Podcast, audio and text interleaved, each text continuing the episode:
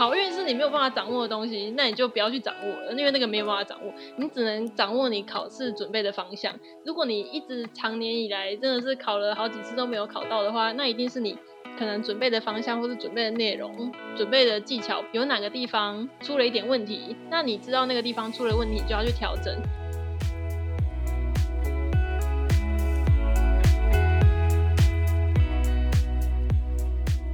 嗨，亲爱的，欢迎光临，我都是很好养第二十四集，我是氧气。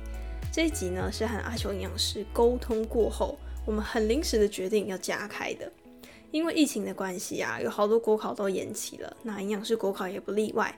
这次的国考呢会到八月一号才考试，所以如果这次要上考场的考生，还有一个月的时间可以更充分的准备。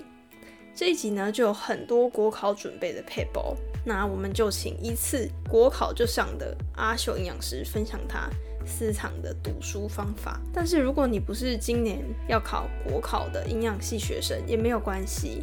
只是我觉得啊，只要是营养系的学生，都应该一定要听一下这一集。为什么呢？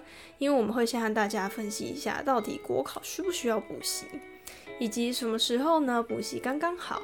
补习班笔记应该要怎么做？该如何分配读书的时间？若是疫情在家呢？怎样才可以更专心的读书？有好多重要的内容在这一集一次的整理给你知道。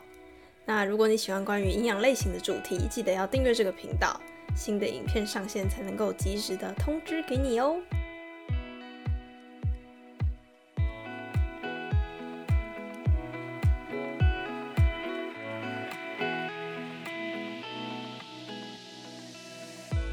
位听众，大家好！这次呢，我们很荣幸邀请到阿秀营养师来到我都吃很好养。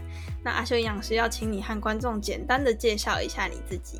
嗨，大家好，我是营养师阿秀。然后我的 IG 叫做营养师煮什么，然后里面有分享一些营养知识啊，跟一些简单的料理这样子。然后我想要创这个 IG 的原因，是因为我的上一份工作是。有在经营那个脸书的社群平台，然后我们就是每个礼拜都会要求我们要交一篇那个脸书贴文，然后那个时候我就做脸书贴文，觉得是我就是一个礼拜的工作里面最舒压的一件事，然后就发现我自己呃在做脸书图文的过程中，就也得到蛮多成就感的，所以我就想要自己创一个 IG，然后分享这些不管是健康知识还是简单的那个料理这些内容这样子。嗯嗯，然后我现在是在那个团膳公司当营养师，然后主要是负责医院的伙食这样子。因为我们今天讨论的主题是营养师的国考嘛，所以呢，首先想要先请问你一下，你那时候考营养师国考是一次就上吗？还是你有考了几次呢？那个时候就是七月，呃，六月毕业，然后七月就是应届考上，超强。没有啦，我们那时候班上也是蛮多人都有应届考上的哦。哎，你们那时候那一届是几个人一次就考上啊？哦，这是个好问题，好像十几、十几、二十个吧，但我有点忘记确切的数字。但我记得是蛮多、蛮多人的，因为七月跟二月的考试，大家都有一个印象，就是七月的会比较简单，然后二月的会比较难。然后有一些人是说，那个七月的可能是刚毕业，然后你去考的那个。拼劲会最大，就是冲劲会最大，所以你七月的那个录取率会比较高。然后二月的话，好像不知道是一方面题目比较难，还是大家到二月的时候已经比较呃，可能过了半年，比较比较没有那个读书的感觉，比较松懈嘛，或者是比较疲乏吧，就会就会录取率没有没有这样七月那么高这样。那因为想要当营养师的观众啊，大家都知道说一定要考国考，那国考一定要考上营养师之外，想要先请阿秀跟我们讲一下，有没有哪一些必要的条件才能当上营养师呢？如果你想要去考那个营养师国考的话，你就是首先一定要是营养相关科系毕业的学生，而且你要在就是。呃，在大三升大四的暑假，我们通常都是那个暑假去医院实习，然后实习的内容就会包括社区啊、团膳还有临床这三个部分。然后拿到这些学分以后，呃，要经过四百四十八个小时的实习，就等于是你大三升大四的整个暑假都会在医院度过你的那个暑假时光这样。然后考营养师的话，就是主要有六个科目。然后这六个科目会分成那个呃两天去考试，然后都是考两个整天，就是从早上八点四十考到呃下午五点四十这样，就考一整天，然后考两个整天，会考六个科目，六个科目里面每一个科目的满分都是一百分，然后会有分成五十分的选择跟五十分的争论题，就是手写，你要六个科目的平均超过六十分。而且你其中有一个科目叫做膳食疗养学，不可以低于五十分。你要达到这两个条件，才可以拿到那个营养师的证书。就是意思就是，如果你全部平均有超过六十分，可是你的善疗没有超过五十分，你也是没有办法得到这一张营养师证书。哦，了解。那你刚刚说善疗不能低于五十，那其他科可以低于五十分以下吗？嗯，其他科可以啊。可是如果你有一科可能低于五十的话，因为平均要六十分以上嘛，所以如果你一科低于五十，可能只有四十几分，那你另外一科就要八十几分才可以补足那个中间的不足，才可以让平均大于六十。所以就等于你要么就是有一科比较超强，一科你要对对对，你要有一科超强，然后另外一科可能就比较弱，但是你也要。就是通常很难抓的很刚好啦，所以尽量就是每一科都要顾好。就是除了刚刚国考的分数之外啊，我们知道说考上营养师要医院实习跟国考，那最难最难的应该就是国考要考上这件事情。嗯，所以想要请问阿秀，你那时候准备国考的时候，你是有补习吗？还是你是自己读书呢？那个时候是有去补习，然后我去补习的时候是在大三升大四，刚刚有讲到我们都是。大三升大四要去那个医院实习嘛，然后我是在那个暑假也刚好去找补习班，就是有呃先试听的几间，然后最低最后决定其中一间补习班，然后从那个时候开始补补习班，通常都是半年一个循环，所以我就直接补了两个循环，就是到隔年考试这样子。准备营养师国考，你觉得到底要不要补习？然后还有你觉得哪一些人是需要补习的呢？觉得我自己是偏向。建议去补习班补习的人，因为我觉得在学校你上的科目，可能他考试的方向跟老师教的内容的那些重点不是针对国考的，因为毕竟学校跟国考考的内容是有差异的嘛。就像我们在那个高三可能考大学的时候，会听一些补习班老师，他们可能会就是有比较多的经验，会知道这一个科目它要考的方向，跟它每一年的那个命题的趋势是怎么样。因为我觉得知道这个趋势会比你自己一直埋头苦念来的很有效率非常非常多，所以我会建议去补习，有那些整理好的资料，你会准备起来比较得心应手，就也不会很害怕会不会考试考出来的内容是你根本就完全没看过的。因为如果你准备的方向跟考试的内容是完全不一样的，就等于你这段时间可能辛苦的方向就是完全错误的。对。没错，然后我觉得会建议，如果你是在工作的情况下，你想要去考营养师证照，就是特别建议这些人是更需要去补习班补习的，因为就是可能上班时间已经没有时间去准备那些这么多六个科目的内容，而且每一个科目的内容都这么多，所以有人帮你整理好每一个科目的重点，你再去念，这样会比较有效率。因为通常上班族的下班时间也不多了，就是下班只剩下晚上的时间可以念书，还有假日的时间，所以我觉得应用这些时间来念书，去看补习班的讲义，会那些重点会比较精华，比较浓缩。对，因为我现在是夜校生，所以我是觉得。感觉是一定要补习啊！我们班的同学基本上大家都有在上班哦，那这样子感觉念书的时间就更少了诶。对，没错。呃，但是我也有之前的同事是完全没有补习，但是是靠自己慢慢念每一个科目，然后慢慢写考古题。其实你自己也可以慢慢从那个考古题里面抓到每一年考试的重点跟那个方向。我觉得。也是很有用的，就是看你个人啊，看你自己怎么样运用你的时间，跟你擅不擅长去融会贯通跟整理笔记。没错，对啊，也是看每个人能力这样。我最近在找补习班，然后我一看那个学费，我就觉得哦，有点小贵啊。对啊，对，如果真的经济有一些困难的话。那真的也只能自己整理笔记了。我们到大三之后，我们要应付的是补习班还有学校的上课嘛，所以时间其实是没有办法自行运用的，有一点卡住的感觉。嗯，那想要请问阿修营养师，你那时候在准备国考的时候，你的读书时间还有作息，你是如何分配的呢？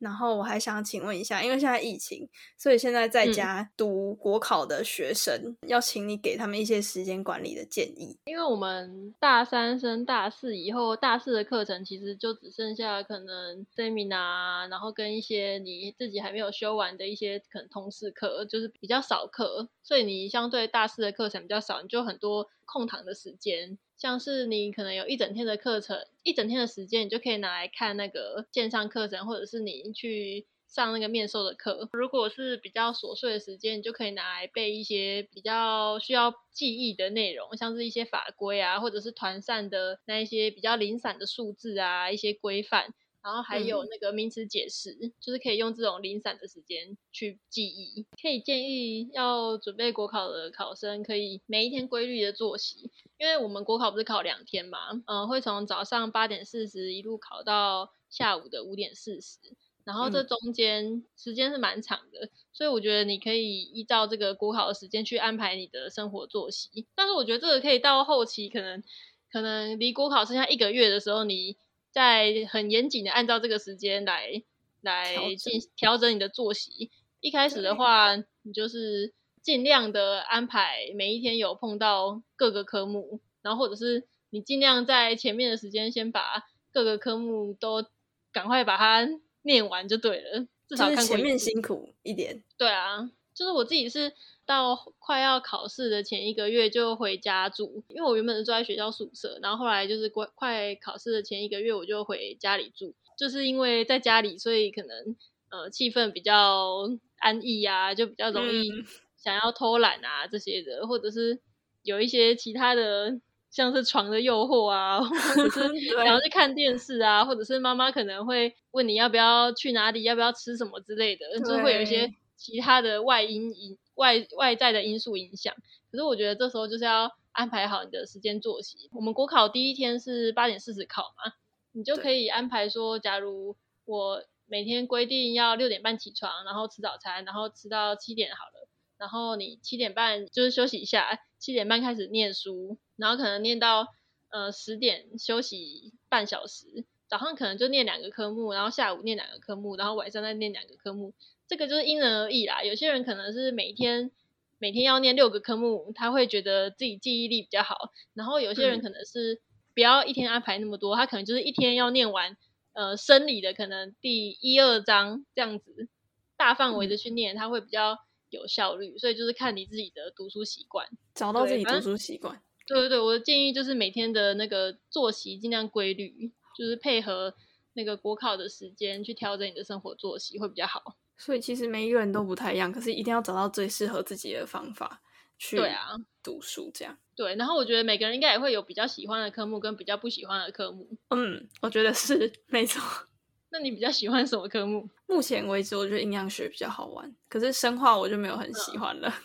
哦，那你工位团战那些，我还没有上到哎，我现在二年级而已。哦。哎，团哦是哦，团扇团扇也是比较像是实物操作那方面的，然后工位的话就很多是在嗯可能想一个计划啊，或者是一些对各个年龄层有不同的需求，也是有一些要记忆的部分。嗯嗯嗯。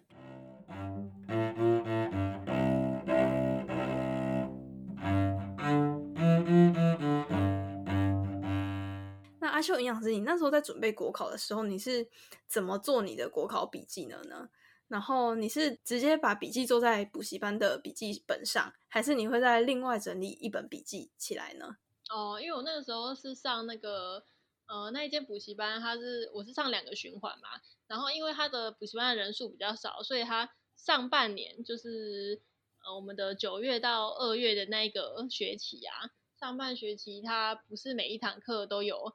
面授的课，所以那个学期的那几堂课就会是变成上那个线上的课程，然后其他课程上那个面授的，因为有六个科目嘛，可能三个科目上面授，然后三个科目是上那个线上课程，然后等到下个学期就会相反过来，就会变成原本上面授的上改成线上，然后原本上那个线上的改成面授这样子，所以就是每一个科目都可以听到两次完整的内容，然后。线上课程的话，我是觉得，因为我觉得你了不了解你自己的那个读书习惯很重要。哎，因为像我自己在找补习班的时候，我就是觉得说我一定是没有办法，就是一整天全心全意的，就是待在那个荧幕前面，然后看着荧幕里面的老师一直讲一直讲，我可能会觉得精神有点疲乏，我没有办法完全透过这样的方式去这样子准备国考一整年。我自己是这样觉得啦，所以我才会去找一个。呃，可以上面授课程的补习班，然后那个补习班，他那个时候一开始我们有三个科目是上那个线上课程嘛，然后上线上课程，我们是要到一个电脑教室，就是去补那个线上的课程。然后那个时候我在看线上课程的时候，就很很常发现一些问题是，老师可能在抄那个笔记，但是在上线上课程的时候，你可能会。就是抄一抄，然后还还来不及抄完，然后你就要按暂停，然后 没错，嗯，在那边把它抄完。而且上线上课程会有一个很大的困扰的地方是，老师有时候那个镜头是跟着老师走的，所以有时候那个 对大家应该都有这个经验吧？就老师可能他的那个笔记抄在左边，然后老师突然就走到右边，但是你根本左边笔记还没抄完，然后老师已经走到右边了，然后你就要赶快倒回去。那个倒回去刚刚有笔记的地方按暂停，然后赶快抄一抄。然后我觉得，呃，这段过程就很容易会让你自己没有办法像在面授的时候，老师上呃写完这个笔记，你就赶快把它抄完，因为老师等一下就要讲到下一段了，你就没有时间按暂停。所以我觉得面授会比较有效率是在这个地方，你一定会按照那个老师的上课的节奏去走，你不用再另外额外按暂停。还有花一些时间，这样会让你上这堂课的课程会变得更久。你可能补一个小时的那个时线上课程，但是你实际上可能看了一个半小时这样子，可能还有两个小时。对，然后你中间有可能还会去按暂停，然后去上个厕所啊，然后可能去 不小心看个电视啊，划个手机，就十分钟就过去了。然后我觉得上线上课程，我自己的经验是我上线上课程我会很想睡觉，哎，就是看一看我就不小心睡着了，冷气很冷。然后也不是冷气很冷，就是我自己会想说啊，反正现在也没有老师在盯着我看，就不会像面授的时候这么有临场感。老师会看得到每一个学生在干嘛这样子。就我会上面我上面授的时候，我就比较不会度孤啊，因为我知道老师会看到我们每一个人在干嘛。可是上线上的时候，你就是可能看到旁边的同学可能在吃面啊，还是什么的，然后旁边的同学可能在睡觉。然后大家看的课程不一样，然后也没有人会特别监督你在干嘛，所以就会有时候会晃神。所以上线上的课程，我觉得真的是蛮厉害的，就是可以从头到尾都这样上。嗯，我很佩服，需要很强的自制力。对啊，要有很强的那个自律力，还有那个专注度。不然真的是没有办法从头这样子看到尾，而且线上课程的那个堂数又很多。对，没错，它好像是会半小时分段一次。哦，好，对对，有些好像是这样子。可是现在因为疫情的关系，如果我是在家里看线上课程的话，有没有什么小方法可以让大家更专心看完一堂课？嗯，我有有哎，就是就是你要找一个好的环境，就像你的电脑啊。你确定你一定要放在桌子上面，然后你人是要好好的坐在书桌前面，然后什么书啊都放好的，就是很像你自己在补习班上课的感觉，你才会有一种哦要上课了，然后尽量不要可能睡醒，然后早餐都还没吃，然后就在那边开始看，我觉得这样会。不知道哎，我觉得我自己会把全部的事情弄好，然后我想说，嗯，好，现在可以来开始看的，然后我才会很专心的在那边开始打开那个影片在那边看。哦，就是要有一个好的环境，还有安静的环境，不会有其他人干扰，然后尽量旁边不要有床，不然会很想睡觉。正好认真的，对，尽量不要看到床。然后因为现在疫情没有办法去外面的咖啡厅或者图书馆嘛，对。对啊，所以就是自己要在家里找一个适当的环境，这很重要。然后要跟可能家人说你要上课了，这段时间不要进来，可能打扰还是什么的。我妈就会再进来送个水果，然后就说 啊加油哦，然后就 好痛苦啊，是是，可是可是也是蛮窝心的，还是甜蜜的附和，也是蛮开心的啊。然后刚刚有讲到那个补那个笔记是要写在。哪里？我自己的做法是，我会在上课的时候，当然都是先抄在那个补习班的讲义上嘛。然后等到你自己回去要再看补习班讲义的时候，我会再把它写到另外一本，把重点中的重点写在另外一本那个笔记本上。然后每一个科目一本，然后到时候因为你要去考国考的时候，你不可能把那一整叠营养师的考试的书全部都带去吧？你就是带那一本你的精华笔记本去就好了。那个里面就是重点中的重点，就是你就是给自己一个信心喊话，说那个考试会考的就是在这一本上面的，然后其他你没有。记到的都不会考，这样哦，是这样自己一个信心。对啊，我觉得给自己一个信心喊话很重要就是至少说你有掌握了这本你的精华笔记本里面的内容，至少这里面的内容考出来是你一定会写的。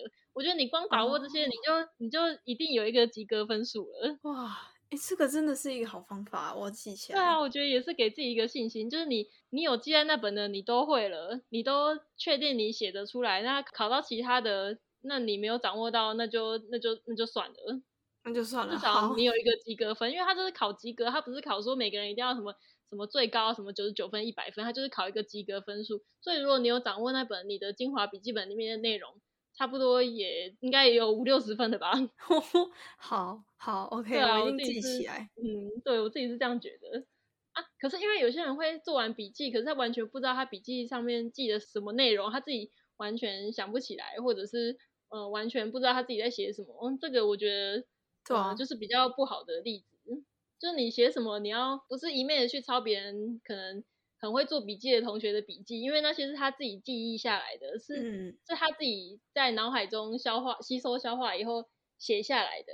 但是不是每一个人看了以后都能够有一样的融会贯通，所以我觉得你要自己去理解以后写下属于你自己的笔记。所以每一个人的那个黄金笔记本里面的内容不会都长一样。对，没错。对啊，我觉得这很重要。就是你有没有真的记到你的心里，是最重要的事情，比起你抄一百次还要重要。所以就是要找到自己的。私藏的读书方法啊，那这样既然问到这边了，就想来请问一下你，你那时候在做笔记的时候有没有什么私藏的读书方法可以跟我们分享一下吗？嗯，我自己的话有两个方法，第一个的话就是我会把比较类似的科目就是一起念，像是大家应该都很常听到很多人的方式就是营养啊、生化跟善疗三个一起念。因为你讲到糖类的话，营养一定有糖类嘛，然后糖类的生化代谢就会讲到生化，然后生化代谢就会讲到善疗的部分，所以三个科目的关联性都是非常大的，所以这三个科目可以一起念。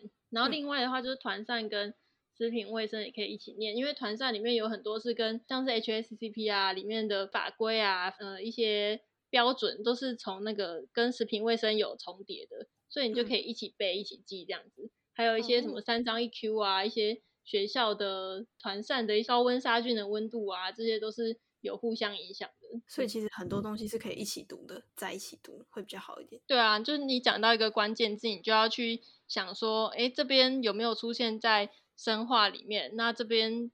呃，像是你讲到糖尿病好了，糖尿病里面的内容就会跟营养有关，然后也会有它的生化代谢。另外一个方式的话，就除了一起念以外，你也可以用那个画图来记忆。像是我刚不是有讲说，就是你看完补习班讲义，你会再把那个呃重点写到那个黄金笔记本里面，就精华里面。没错。然后精华里面的话，你就是不用照着那个补习班讲义这样子一字一句的写下来，你可以用。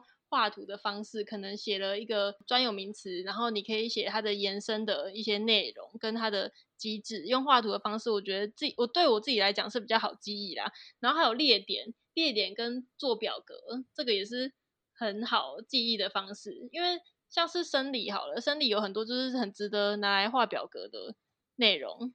嗯，对啊，就像比较不同的疾病的分歧啊，或者是每一个器官每一个。激素它有什么样的影响？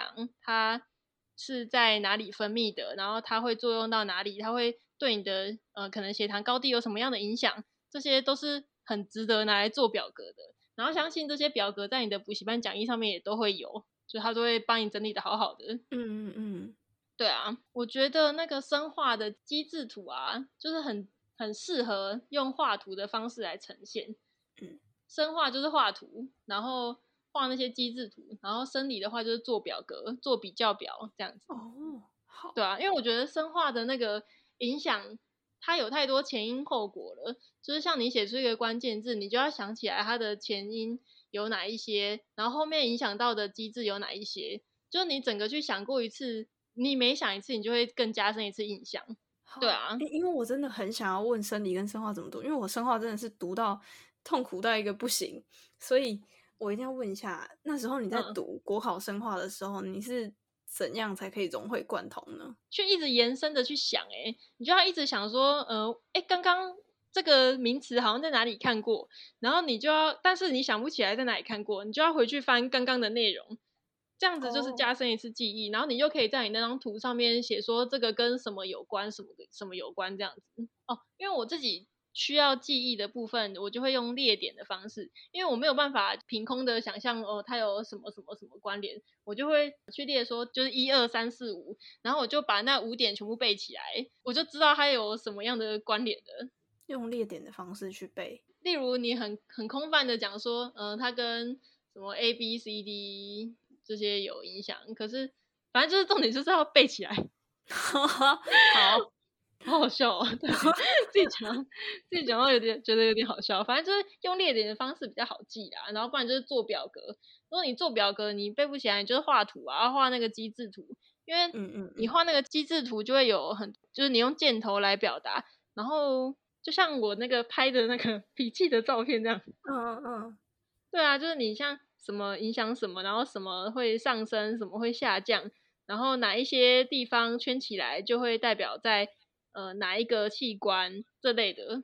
嗯，我觉得你那些图在脑海里面会比较有印象，会比较好记。用图像来表示文字。对啊，对啊，自己是这么觉得。然后生理的话就是背，生理的话就是呃画表格背。生理用画表格背，然后生化是用画那个图来了解。对，然后画那个图要记那个英文，就是自己的功课了。英文就是一定要背起来。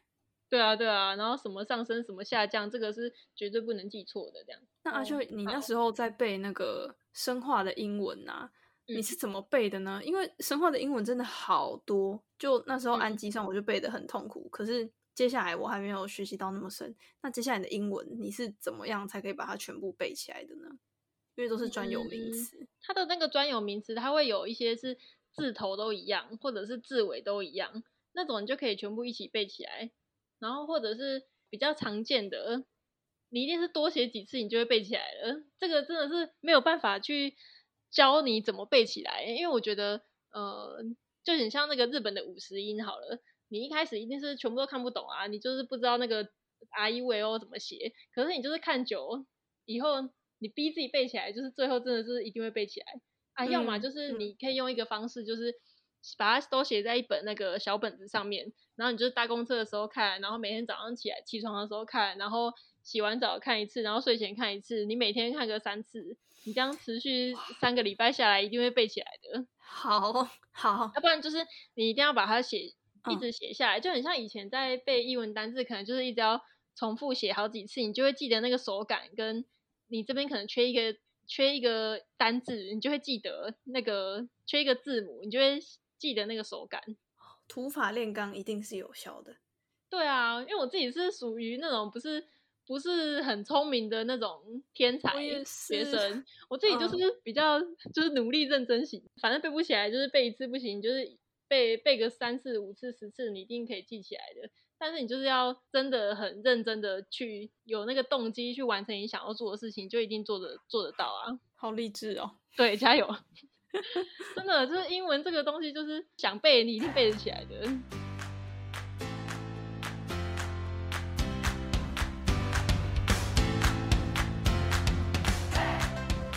嘿嘿，我们进一下广告喽！我是氧气，现在呢是一位营养系大二的学生。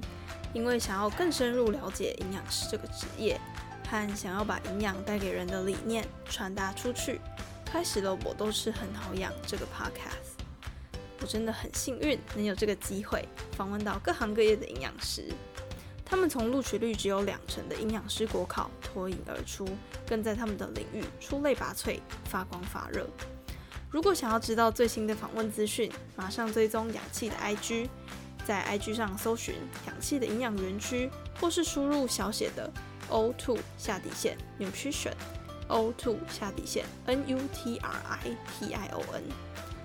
最后呢，因为想要自己赚一点生活费，所以如果有需要的业配厂商，或是有可以合作可能的朋友们，都可以尽量来找我哦。最后，谢谢大家的支持，我们回到节目里喽。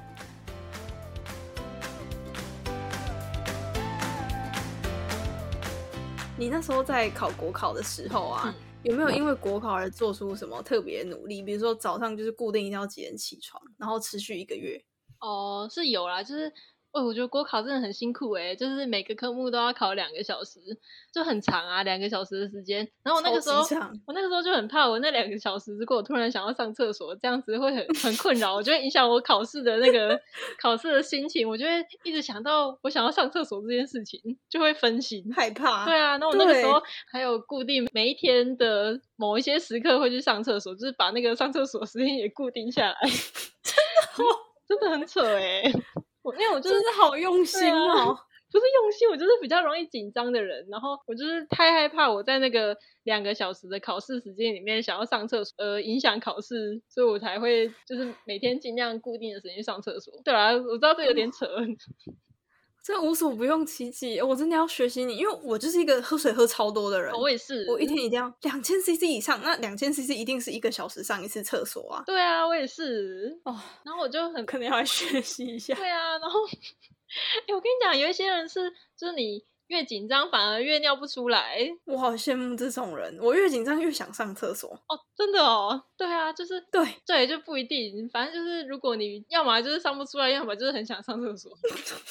因为上不出来，你憋着也很不舒服啊。没错，想上又上不出来，所以对我觉得上厕所这件事情很重要。哎，如果真的是在国考的时候想要上厕所，那真的好为难哦。会不会写不完呢？你那时候有在国考的时候去上厕所吗？没有啊，完全不行啊，因为两个小时的时间，怎么可能去上厕所？哎，上厕所很麻烦吧？就是不是监考老师还要跟着你去厕所还是什么的？对，对啊，所以所以就完全不会啊，不行。厕所这一点也要注意一下。对啊。好笑，真是辛苦。好，那我们接下来是要聊一下，我们在考营养师国考的时候，大家都说哦，考古题很重要，考古题很重要。嗯，那请问一下阿秀营养师，你觉得考古题应该要写几年才够呢？然后还要请问一下，你在准备申论题的时候，有没有什么得高分的技巧？哦，这个考古题，我那个时候因为每年有两次考试嘛，然后我自己是印了十年的份，总共有二十次的考题。所以我觉得这二十字考题已经很够了，因为印出来就是厚厚一本这样，然后六个科目，所以已经已经够你写很久了，至少写一个月吧。嗯，然后嗯，我自己觉得申论题的高分技巧就是之前有听那个补习班老师讲过啊，你就把你自己想象成那个改考卷的老师，然后你看到一团乱七八糟的字跟列点，就是或者是画表格，然后清楚的呈现。这样子你会给哪一个比较高分？你当然是一定是对啊，一定是有对啊列点，然后比较清楚的，这样子监考的时候比较好找到他要的那个答案，因为他们没错，就是在改考卷的老师一定都是他们有一一些标准答案嘛，那他一定会从那个你的你的文字里面去找出他的那些关键字，如果你有达到那个关键字，你就通常就是可以得分。对啊，所以你把你的那些重点写成列点的方式，他就比较好找，他就不用从那一大段。搞不好他也没看到你写的那些关键字，他就以为你没有写，然后就直接没有分数给你这样子。所以我觉得列点很重要。然后有一个是之前听补习班老师讲过，很我觉得蛮实用的。他有几个问号，你就是回答几点。如果你有在写那个考古题的话，你就会发现那个手写申论题啊，他就会例如二十五分的那一大题，他就会给你可能三个问号。那你就是一定要回答至少三个点这样子。嗯嗯嗯，对对对，这个还蛮实用的。然后如果可以的话，就画表格，就是把你能写的都写出来。万一你打开那个考题，然后看到申论题，哇唰塞，就是有一题你完全没看过的题目，然后完全不会，你就是 脑袋一片空白。可是你可以想一下这个名词大概跟什么样的疾病或者是什么样的机制、什么样的营养素有关，你就是把那些你记得的。内容写上去，至少应该会有部写上去，就是有关的内容啊，就是在你时间许可的情况下，然后你记得的内容大概写一下，可能多少会有个墨水分吧，就比你全部完全空白，然后二十五分什么都没拿到，这样还来的比较有机会一点点。好，OK，对，但是再怎么样都要写。但是也不要完全跟题目没有关系这样。好好，然后申论题有一个很重要，就是它每一题题目后面会有写配分，然后那个配分很重要，就是会决定说你那一题要写多少。通常就是如果是三分的话，你可能就是写三行；然后如果五分就是写五行；然后如果是二十五分，那一题就代表说你要写很多。哦，那时候好像是听说一题就是一一分的话就是写一行吧，对啊，所以对，就是分数高一点的就写多一点。对啊对。啊，当然当然，我那时候有自己试写看看写生的，嗯，我一看就整个一片空白。我想说，哎、奇怪，我不是营养学已经学完了吗？为什么完全都不会？嗯，很挫折。所以那你有那你有觉得学校跟那个国考考试内容差很多吗？好像差超多的，所以很挫折。对啊，就国考的方向跟学校会不太一样。嗯，就觉得自己有点糟糕，所以不会啦，大家要认真。可是至少你要乐观一点想，就是至少你不是在考试的当下看到这个题目，然后这么错至少你是提前可能知道了你这样子的错愕感觉，你只要考试的时候就比较不会情绪起伏那么大。所以一定要写国考题啊。对啊，一定要写。我那个时候最后一个月就是提醒大家，就是嗯、呃准备国考的时候，因为你每天如果很压抑自己的疯狂的念书，你这样子到最后一定会疲乏。所以我觉得就是最后冲刺，可能就是最后那一两个月最重要了。你最后一个月再开始写国考的那个考古题就好了。然后考古题，我自己的方法不是一年一年这样子写，我是会把那个选择题先全部写完。例如哦今天早上我就会，因为不是有六个科目吗？然后每一个科嗯目写半小时的选择题，然后就看你可以写到哪一个年度都可以。我就是会嗯，呃半个小时的团扇选择题写完，要对完答案，然后看自己错的地方是在讲义的哪个地方，然后就是打星号，然后或者是画红线做记号，就会知道说这个地方是我国考有出过，但是我答错的，我比较不熟的地方，可是国考有出很重要，就是你要把它做记号。你用这样子的方式去念会比比较踏实，比较可以知道说自己哪里还没有念熟。没错。对，啊，然后所以我那时候就是六个科目，每天写半小时的选择题，然后选择题全部写完，反正你就是半小时，你就是写完某一个科目，然后不管你写到哪里，你就是换下一个科目，反正每一个科目就是半小时这样。我自己是觉得每天有碰到每一个科目，我会比较不会忘记其他科目在做什么，就不会说今天一整天在读团扇，就久了以后就忘记生化内容之类的。哦，对啊对，反正就是呃考古题跟笔记，最后一个月就是这两本一直在轮流写，这样子就是写考古题对答案，然后去笔记本画重点，然后再去复习笔记本的内容，就是每天这样一直循环，就是一个月很快就过了。好。嗯，虽然听起来很快，可是感觉是花了非常多功夫在上面。对啊，可是这样每天睡觉的时候会比较心里比较安心。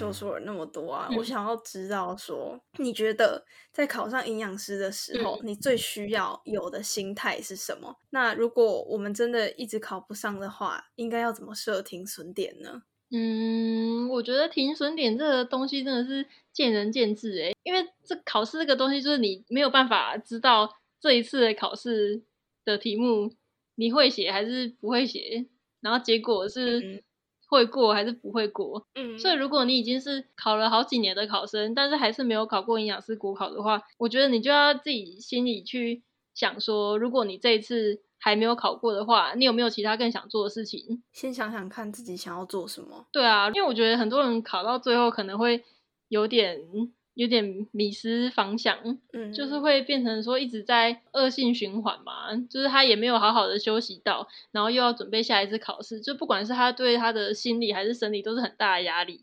就假如刚放榜好了，你发现自己没有上，然后你要决定要不要准备下一次国考，你可以先放三天、五天、一个礼拜都可以，就是你自己去这段时间好好的聆听自己心里的声音，看到底要不要考下一次。然后如果你真的已经下定决心的，你就好好的去做，你就跟自己沟通一下，如果没有考到的话，那你要做什么？你要再继续考下一次吗？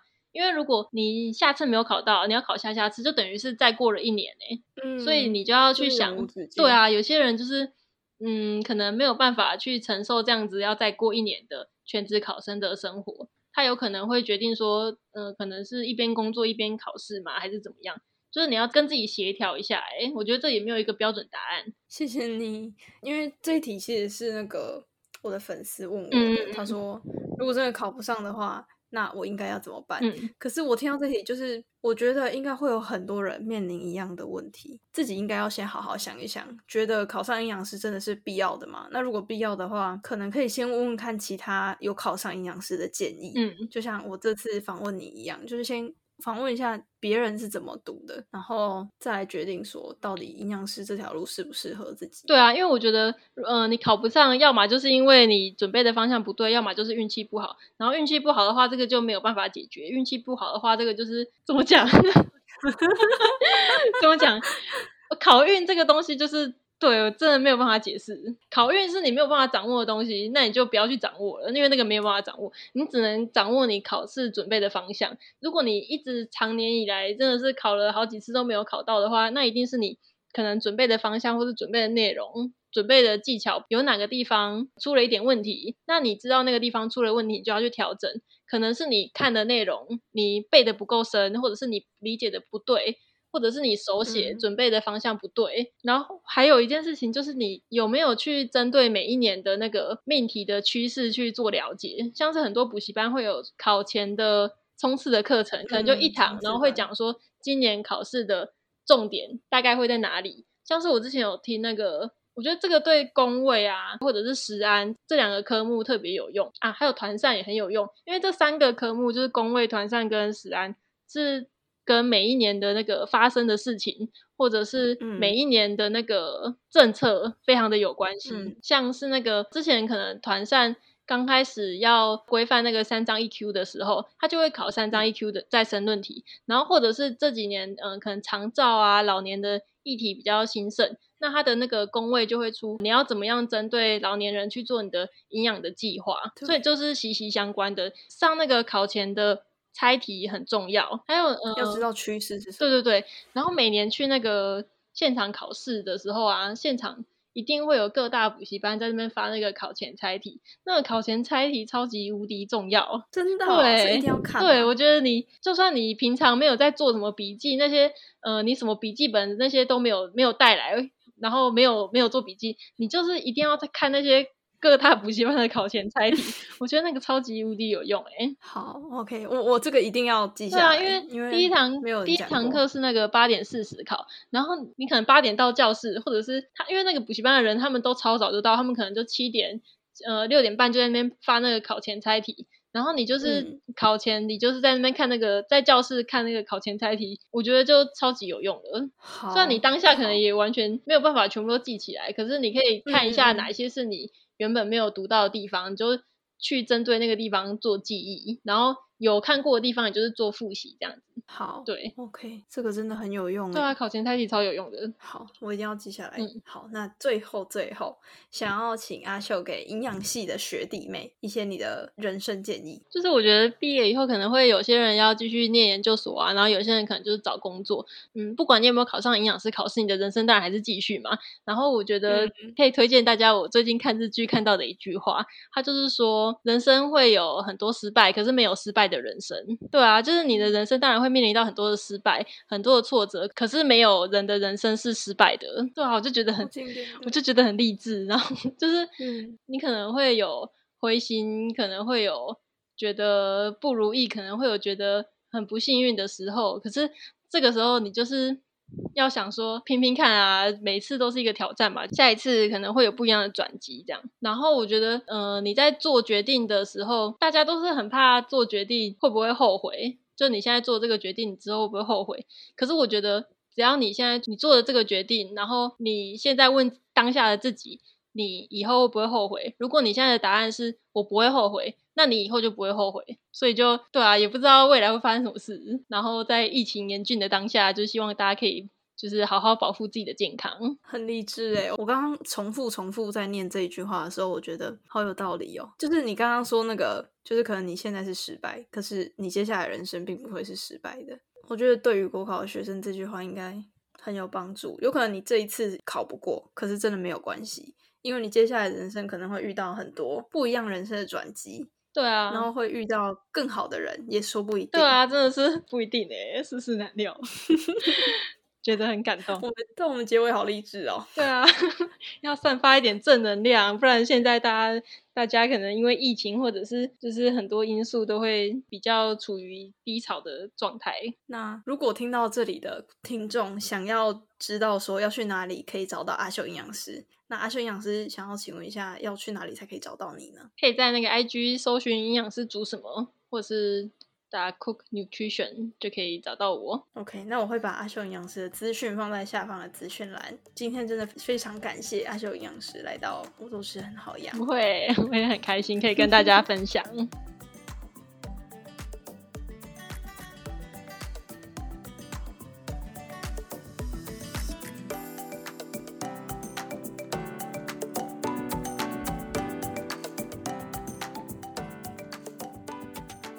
希望这一集有帮助到对国考还是很害怕、彷徨的国考考生们。